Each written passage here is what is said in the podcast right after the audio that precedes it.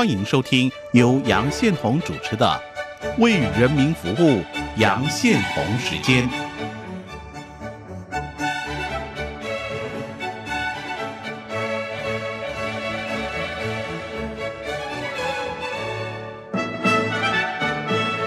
我是杨宪宏，大家好，这里是中央广播电台台湾之音，你现在收听节目《为人民服务》杨宏时间。我们的节目播出时间是每周一到周五晚上十点三十分首播，第二天的凌晨零点十五分重播，也可以上网收听。我们的网址是三个 W 点 R T I 点 O R G 点 T W，欢迎大家上网收听。今天焦点访谈，我要访问的是香港中文大学崇基学院的神学院的院长邢福增先生。香港人民为了阻止特区政府要通过《逃犯条例》修改草案啊，从六月九日起啊，接连爆发百万人大型示威，紧接在七月一号啊，一年一度大游行中，有五十五万人呐走上街头。当天晚上还有青年学子攻占立法会啊，出现港版的太阳花运动，香港人民英勇表现，全世界都看到啊。那在这一场几乎是各行各业全体动员的行动中，媒体特别注意到，香港教会也没有缺席啊。《纽约时报》的报道是六个月掀起了香港史上最大规模的抗议活动。基督徒一直是在非常显眼的部分，他们在示威地点帮助分发食物、提供住处，并且对警方驱散他们的举动予以谴责啊！许多抗议者，包括不信教的人都接受了基督教的教义跟福音呢，谴责允许将犯罪嫌疑人呢引渡到中国大陆的这个提案。抗议者会说：“爱人如己啊！”呃，赢一场善恶之战，青年团契啊，围成一起祷告，祈愿和平跟远景的救赎，名为唱哈利路亚赞美主。这个赞美诗回荡在天桥跟临时搭建的营地之间，成为抗议活动的一曲非正式的一个颂歌了哈。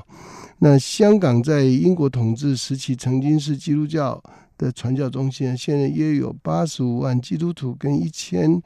五百多座的教堂啊，很多中上阶层的人都是基督徒或是在天主教的学校接受教育。怎么看香港教会在这次反送中抗争里头扮演角色？教会的立场又是如何？今天的节目我要访问最近应要来台湾参加学术会议的邢福增院长来谈谈他怎么观察这一场运动。所以我们就进行今天焦点访谈。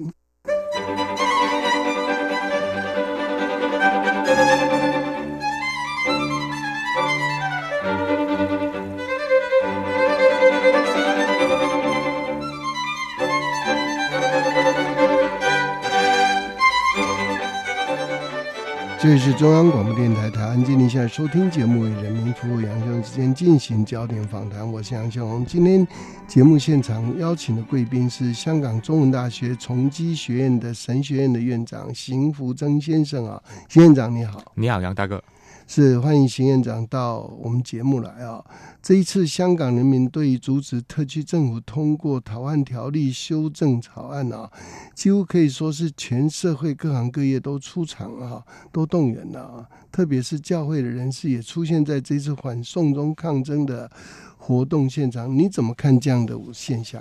嗯，我想这一次，嗯，香港的基督教里面，呃，确实在整个反送中的抗争运动当中，是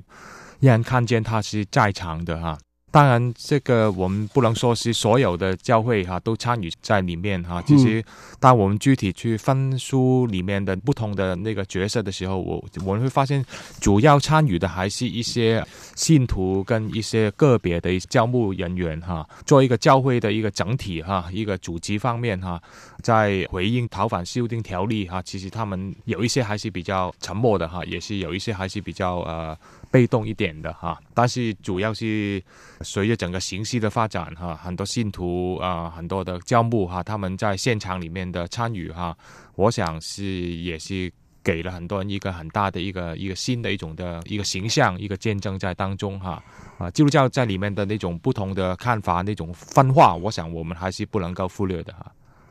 是，一般来说哈，这个教会对于这一些社会的活动哈，比较没有参与哈。嗯那不过这一次很特别了，反送中哈这个行动哈，那你认为香港教会在这一次反送中的行动里头有扮演了一个什么样的角色吗？其实整个运动可以说，呃，从今年初开始啊、已经说政府要修订这个条例哈，但是正式成为整个香港的一个广泛的一个关注，大概是从四月底开始哈，有一个第一期的游行哈。然后到整个五月份，我想是比较重要的一个，让整个运动能够呃让更多人呃了解到整个修订条例其实是一个非常呃危险的一个条例哈。我们看到大概是香港的信徒，大概他们也是从五月份开始哈，嗯才是比较明显看到个别的一些呃教会组织或者是信徒，他们公开去表达对这个关心哈。我想这个他们背后的考虑大概是两方面的哈，一方面是他们还是发现到这个修订哈，其实并不是跟宗教没有关系的哈，因为尽管政府的那个条例，它很清楚的说哈，牵涉到政治跟宗教的罪行哈，不会移交的哈。所以，特别是也有一些教会的领袖哈，他也跟政府来呃讲话说，哎，你们还要放心哈，要相信哈，跟宗教有关的绝对不会移交的。但是后来我们其实也做这方面的一种的推广哈，或是一种的梳理哈，就是说，其实在中国的政府的过去的经验里面哈，嗯。他们针对很多跟宗教有关的一些打击活动，他们都并不是用宗教的罪名的理由的哈，他们是有很多非宗教的理由的哈，嗯一些经济方面的哈，逃税啊、漏税啊、嗯。啊非法经营经营罪。对对等等哈，所以这个已经有太多的个案了，这个不是我们呃无中生有的一种恐惧哈，这个是现实中国政府一直在操作的哈，所以我们在五月份开始在这方面做很多的这样一种的讲座啊，或者是一种的嗯，让更多了解哈。我想这方面确实是让一些教会他们确实认识到这个。条例也会影响到宗教的哈，特别是很多香港教会，他们在中国里面会有一些嗯机缘，一些地下教会、家庭教会的一些施工，那这个将来会不会成为中国政府的一个针对的行为了哈？我想。啊、这个是一方面哈。另外一方面，其实我们也是很清楚的，希望香港的信徒了解到，其实不是因为它影响到宗教，我们才要关心哈。对，就说如果它不影响宗教，我们还是要关心，因为这个是一个很严重的一个修订哈。牵涉到整个一国两制，香港人一个自由民主的价值哈，还有把香港的一个司法的管辖哈，让中国的司法管辖延伸到香港哈，这个是嗯非常重要的一个牵涉到公民权利的一个行动哈，所以就算它跟宗教没关系，我们也要捍卫这个问题。所以我想，大概是五月份开始，整个香港也开始动起来哈，所以嗯变成是香港的信徒，他们也越来越关心这个很多联署哈，很多声明哈，是信徒自发的，不同的宗派的信徒，他们不管他们的教会自己有没有发生哈，他们自己去表达关心哈，因为教徒也是公民呢、对对对，所以大概是这个是在五月份，因为然后到六月就是第一期的六月九号的游行哈，嗯然后之前其实那个整个运动哈，在动员方面哈，我想我们已经感觉到六月九号一定会很多人哈，因为嗯很多年轻人、学生哈，不同界别的哈，他们都表达了对这个修订条例的一种的担心哈。那教会这样算不算对于政治哈有参与哈？因为在台湾的教会啊，有一部分呢、哈，台湾的教会分成两种，嗯，一种是认为教友也是公民，对，所以公民面对不义更是要站出来。但是有部分的台湾教会啊，会说宗教不涉入政治对，对对，所以就不肯出来。嗯那这个情况在香港情况同样也是非常普遍。其实呃，他们所以有一些教会没有出来，他们就是说政教分离嘛，政教啊，分离，然后说我们在这些政治的问题里面，我们要中立，中立不要表达什么意见。所以我刚才也说啊，很多教会哈，他们呃也有些信徒哈。其实，嗯如果你说从那个数量放，可能我觉得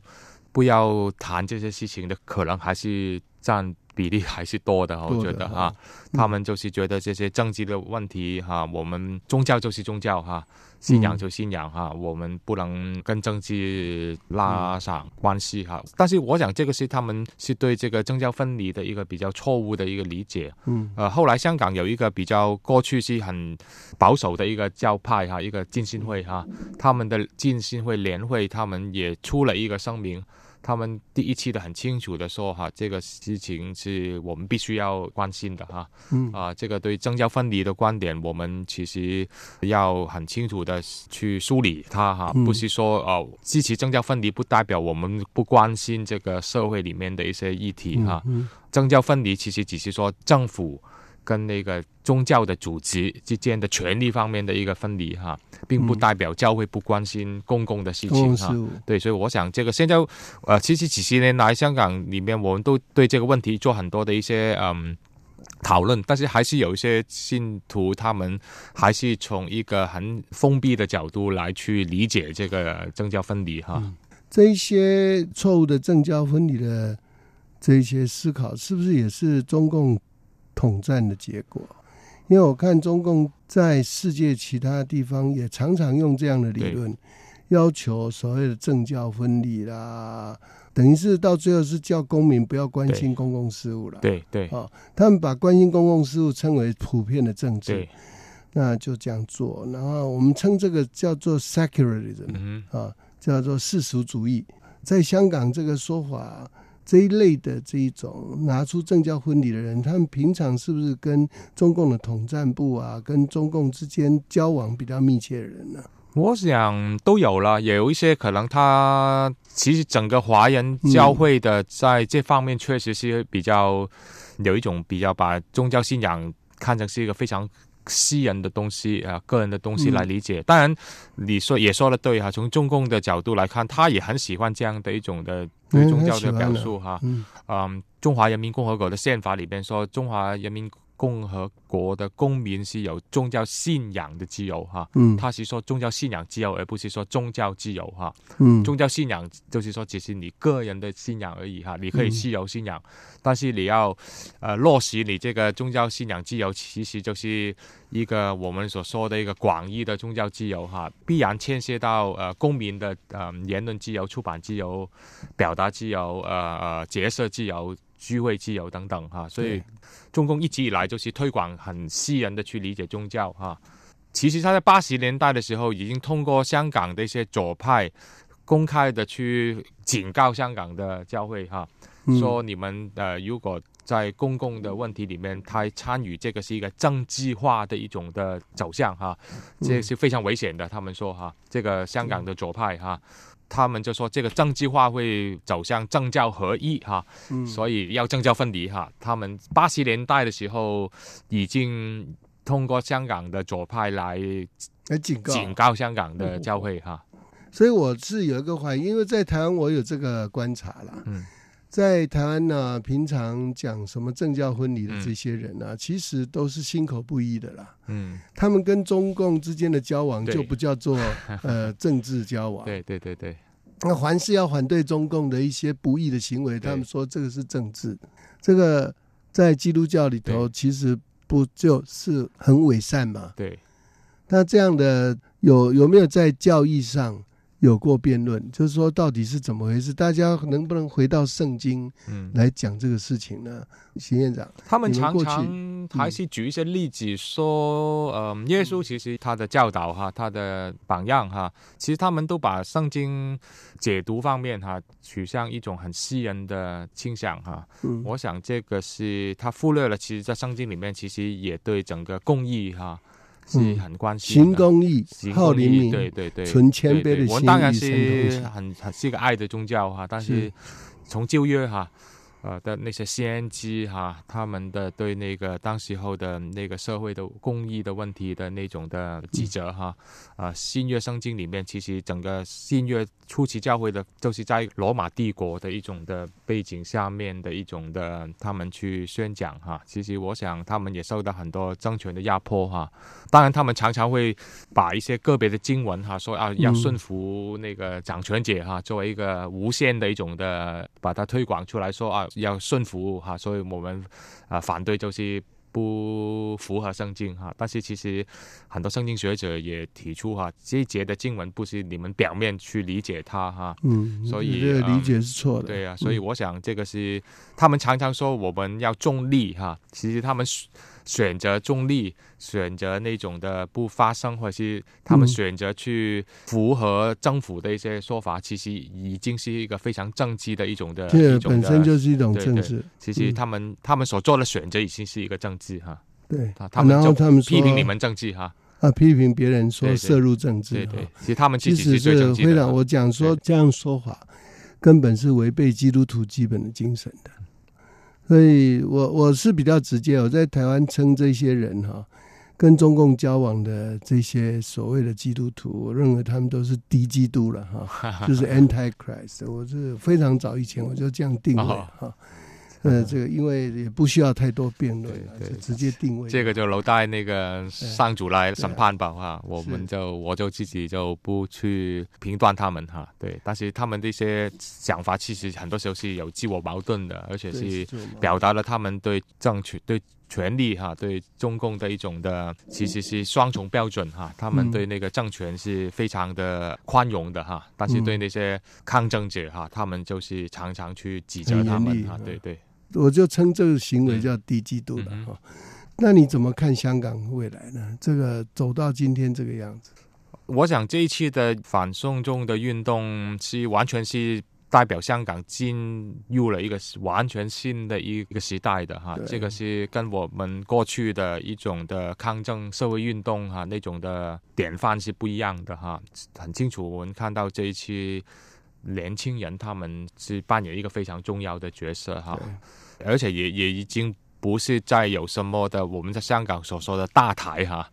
去领导哈，嗯，当然每一次游行还是有一些组织来组织游行，但是那些游行以外的很多一些不同规模的一种的抗争啊，或者或者是一些留留守啊等等哈，其实都是很激发的哈，很多特别是年轻人哈，我想这个是确实是也反映了其实他们。很遗憾的，我们也很痛心的是，香港已经有三个人，他们以他们的生命哈来控诉哈，来表达哈。从那个六月开始哈，已经有三个哈。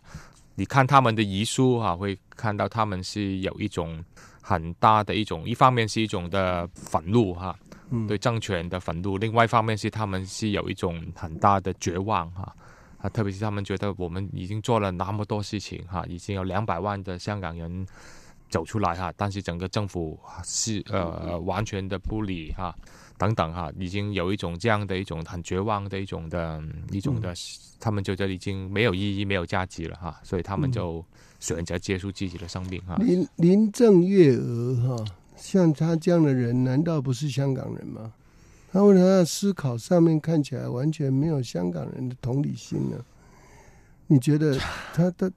他是香港人吗？我我最近一直在怀疑这个事。这个人是香港人吗？大概他可能对那个中国人的身份可能会那个更认同更认同哈，还是在一国的角度里面去思考香港哈。就是难道他没有从港英的时代过渡过来吗？那如果他曾经在港英的时代，到过渡到今天，他应该知道，在港英的时代，那时候的香港，远远的比现在的香港好太多了。那是不是应该去检讨说，那所谓的一九九七的 handover，嗯，基本上是一个历史性的错误呢？从他们的角度来看，他们应该不会这样想了哈，他们还是觉得啊。过去就是中国在崛起了哈，中国已经成为世界的强国哈。现在香港的出路哈，唯一的出路就是要融入中国哈。现在他们说什么大湾区的建设哈，年轻人要多一点的去去回到中国里面去学习啊、工作啊、生活啊。嗯。没有中国香港就没有前途，这个是现在他们整个特区政府的领导他们的论述哈。但是我想很清楚的，这一次这个运动很清楚的就是表达了一种啊，香港其实对这样的一种的。融入中国哈，其实我们是担心的哈。不管你是从哪一方面哈，嗯，这个是呃，特别是这个条例的修订哈，就是触发了大家的一种恐惧感哈。呃，过去他们都在基建里面去融合哈，所以我们现在有什么高铁啊、什么大桥啊啊，都把香港跟中国不同的城市连接起来哈。这个是很清楚的，他们花很多钱要要把香港。融入在整个华南地区哈，嗯，然后他们也希望在那个人心方面哈，通过教育哈，也让香港的年轻人去认同自己中国人哈。但是我想这一期很清楚的看见他们这个人心改造的工程是是失败的哈，然后也也把一些年长一辈的他们可能也这个很有趣的一个新院长，这很有趣的观察角度哈。所以意思是香港人跟中国人是是两个概念吗？嗯，在过去的我们香港大学，他们已经做了一个民调哈，呃，是做了大概二十多年了哈。他就问啊，你觉得你是一个中国人，你是一个香港人，你是一个中国的香港人，还是一个香港的中国人哈？这方面的调查问了二十多年了哈，对，很有趣的哈，大概是。到二零零七年的时候，哈，零八年之前，那个认同自己是中国人的这个是慢慢的在上升的，哈，嗯，但是一到零八年以后，认同自己是中国人的这个是往下往下。哈，然后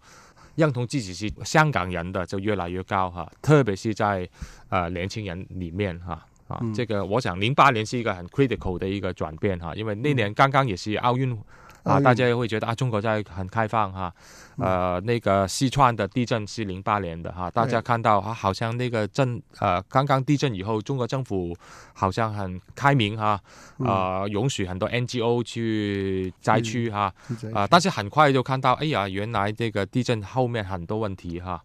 看到奥运以后那种的那种的镇压啊，那个零八年刘刘晓波哈。出了那个零八宪章，马上就被抓了哈，然后等等哈，这个，然后这也包括香港很多本地的一些事情哈，让更多的年轻人他们越了解中国哈，他们就越越来越对中国有一种的抗拒哈，所以这个也是为什么他们一直很想在香港推那个国民教育哈，就是通过国民教育来去。也影响香港的年轻人哈，但是这个结果，这个他们强推这个国民教育，后来又引起了香港的年轻人、中学生的反抗，所以在二零一三年的时候，那个反国教运动哈，就又再一次的表达哈。但是我想，这个是他们永远不会放弃的哈，因为他们觉得他们必须要去在这一方面去努力去去去做好哈，这个是一个很重要的一个战线哈。所以，从呃有部分香港媒体的观点，就说其实所谓的“送中条例”啊这些以后，他所看到的香港就是香港新疆化，香港变新疆。嗯，这个概念是什么概念？其实现在回到历史里边，会看到呃，五十年代的时候，中共他们对呃西藏哈、对新疆哈这些这些呃少数民族的地区，他们当时还是比较。那个政策方面是比较宽松的哈，是比较尊重哈那个这些少数民族的文化啊，啊用呃成立一个自治区的一个角度来去，好像是给当地的呃西藏人或者是新疆人他们有更多的一种自主性在里面哈，但是大概。这样的一种的，在五十年代，大概是五七年以后哈，嗯，已经看到在他们对新疆、对西藏已经是有一个越来越呃严厉的一种的政策哈，就是结果五九年的时候，那个达拉拉玛就出走了哈，对，啊，我想所以这个他们回头看来，其实中共的这样的一种的承诺哈。其实永远都、都落空的哈。所以一国两制现在你会发现，他们已经说那个中英联合声明是历史文献了，已经无效了哈。他们公开的说哈，呃，他们重新的去理解这个一国两制哈。其实，所以，所以前阵子那个英国方面说，现在香港已经不是一国两制了，是已经走走向那个一国一点五制哈。一点五，然后一 从一点五制就慢慢会走向一国一制哈，这是大家都在担心的事情哈。所以现在再看到他们在新疆所做的事情就更厉害了啊。对，这些所以不完全不尊重那种的本地的文化哈、语言哈、文化、宗教哈，所以我想这个是。确实是你说是嗯新疆话也好，西藏话也好哈，其实背后都反映，其实中共建国以来，他们对人民的承诺其实都都是落空的。所以这样香港看起来是没有和局啊，因为对香港人来说是已经退此一步，已无思索。对啊，不能退。所以我曾经访问过一些年轻人哈，他们认为港独恐怕是未来香港必须。他们新一代必须想的路子啊，因为一国两制是不可能了，那绝对反对一国一制，所以路只有一条，就是港独。你认为年轻人这个思考？嗯，我想这一次你看到这个从反反对送中条例哈，现在整个论述已经不仅仅是那个条例的问题了哈。对，他们已经发现问题背后其实是整个香港的政府它的那个合法性哈。对，它的完全不是呃人民授权的哈，没有选举，所以重新提出这个我们要争取是一个真普选哈。嗯，是香港整个必须要呃那个民主化哈。这个是呃，原来基本法里面也是对香港的一个承诺哈，所以我想到底香港是不是港独，我想这个可能还是有不同的看法在里面，但是也有一种说法是，其实可能最重要的可能还是，如果你能够让香港的能够落实这个这个普选哈、民主哈，这个可能就是呃，香港人可能他们就是。那种呃分离的那种意识，可能也会慢慢的不会那么越来越严重哈啊。所以其实事实上，我的观察是，香港人如果有分离意识。想要港独的原因，那个原因是来自中共的压迫。对对，其实他原来根本就没有的哈，这个原本没有。对对，那怎么制造出来的？对，也就是九七年以后，中共慢慢制造出来的。其实也也没有哈，其实我们常常开玩笑说，那个梁振英是港独之父哈，港独之港独之父哈，因为是他当特首的时候，他就是把这些某一些年轻人一些本土的一些意识啊。一些呃香港民族的论述啊等等哈，他把他高调的打成是港独哈，嗯，所以根本他是他原来根本这个港独在香港完全不是一个不是一个城邦论而已啊，对一个议题哈，就是因为他高调去批他们打他们，后来才。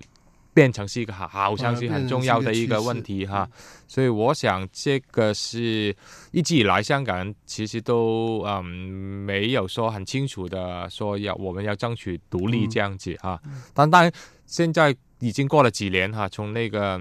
雨伞运动往后，那种你可以说那种本土的意识哈，这个本土派他们可能还是有一种自觉的一种的诉求在当中哈。但是大家很现实的也知道，香港你要争取本土啊、自治啊，你还是不能够呃避开中共的哈。这个所以现在我们呃怎么梳理这个中国跟香港的关系？这个我想未来。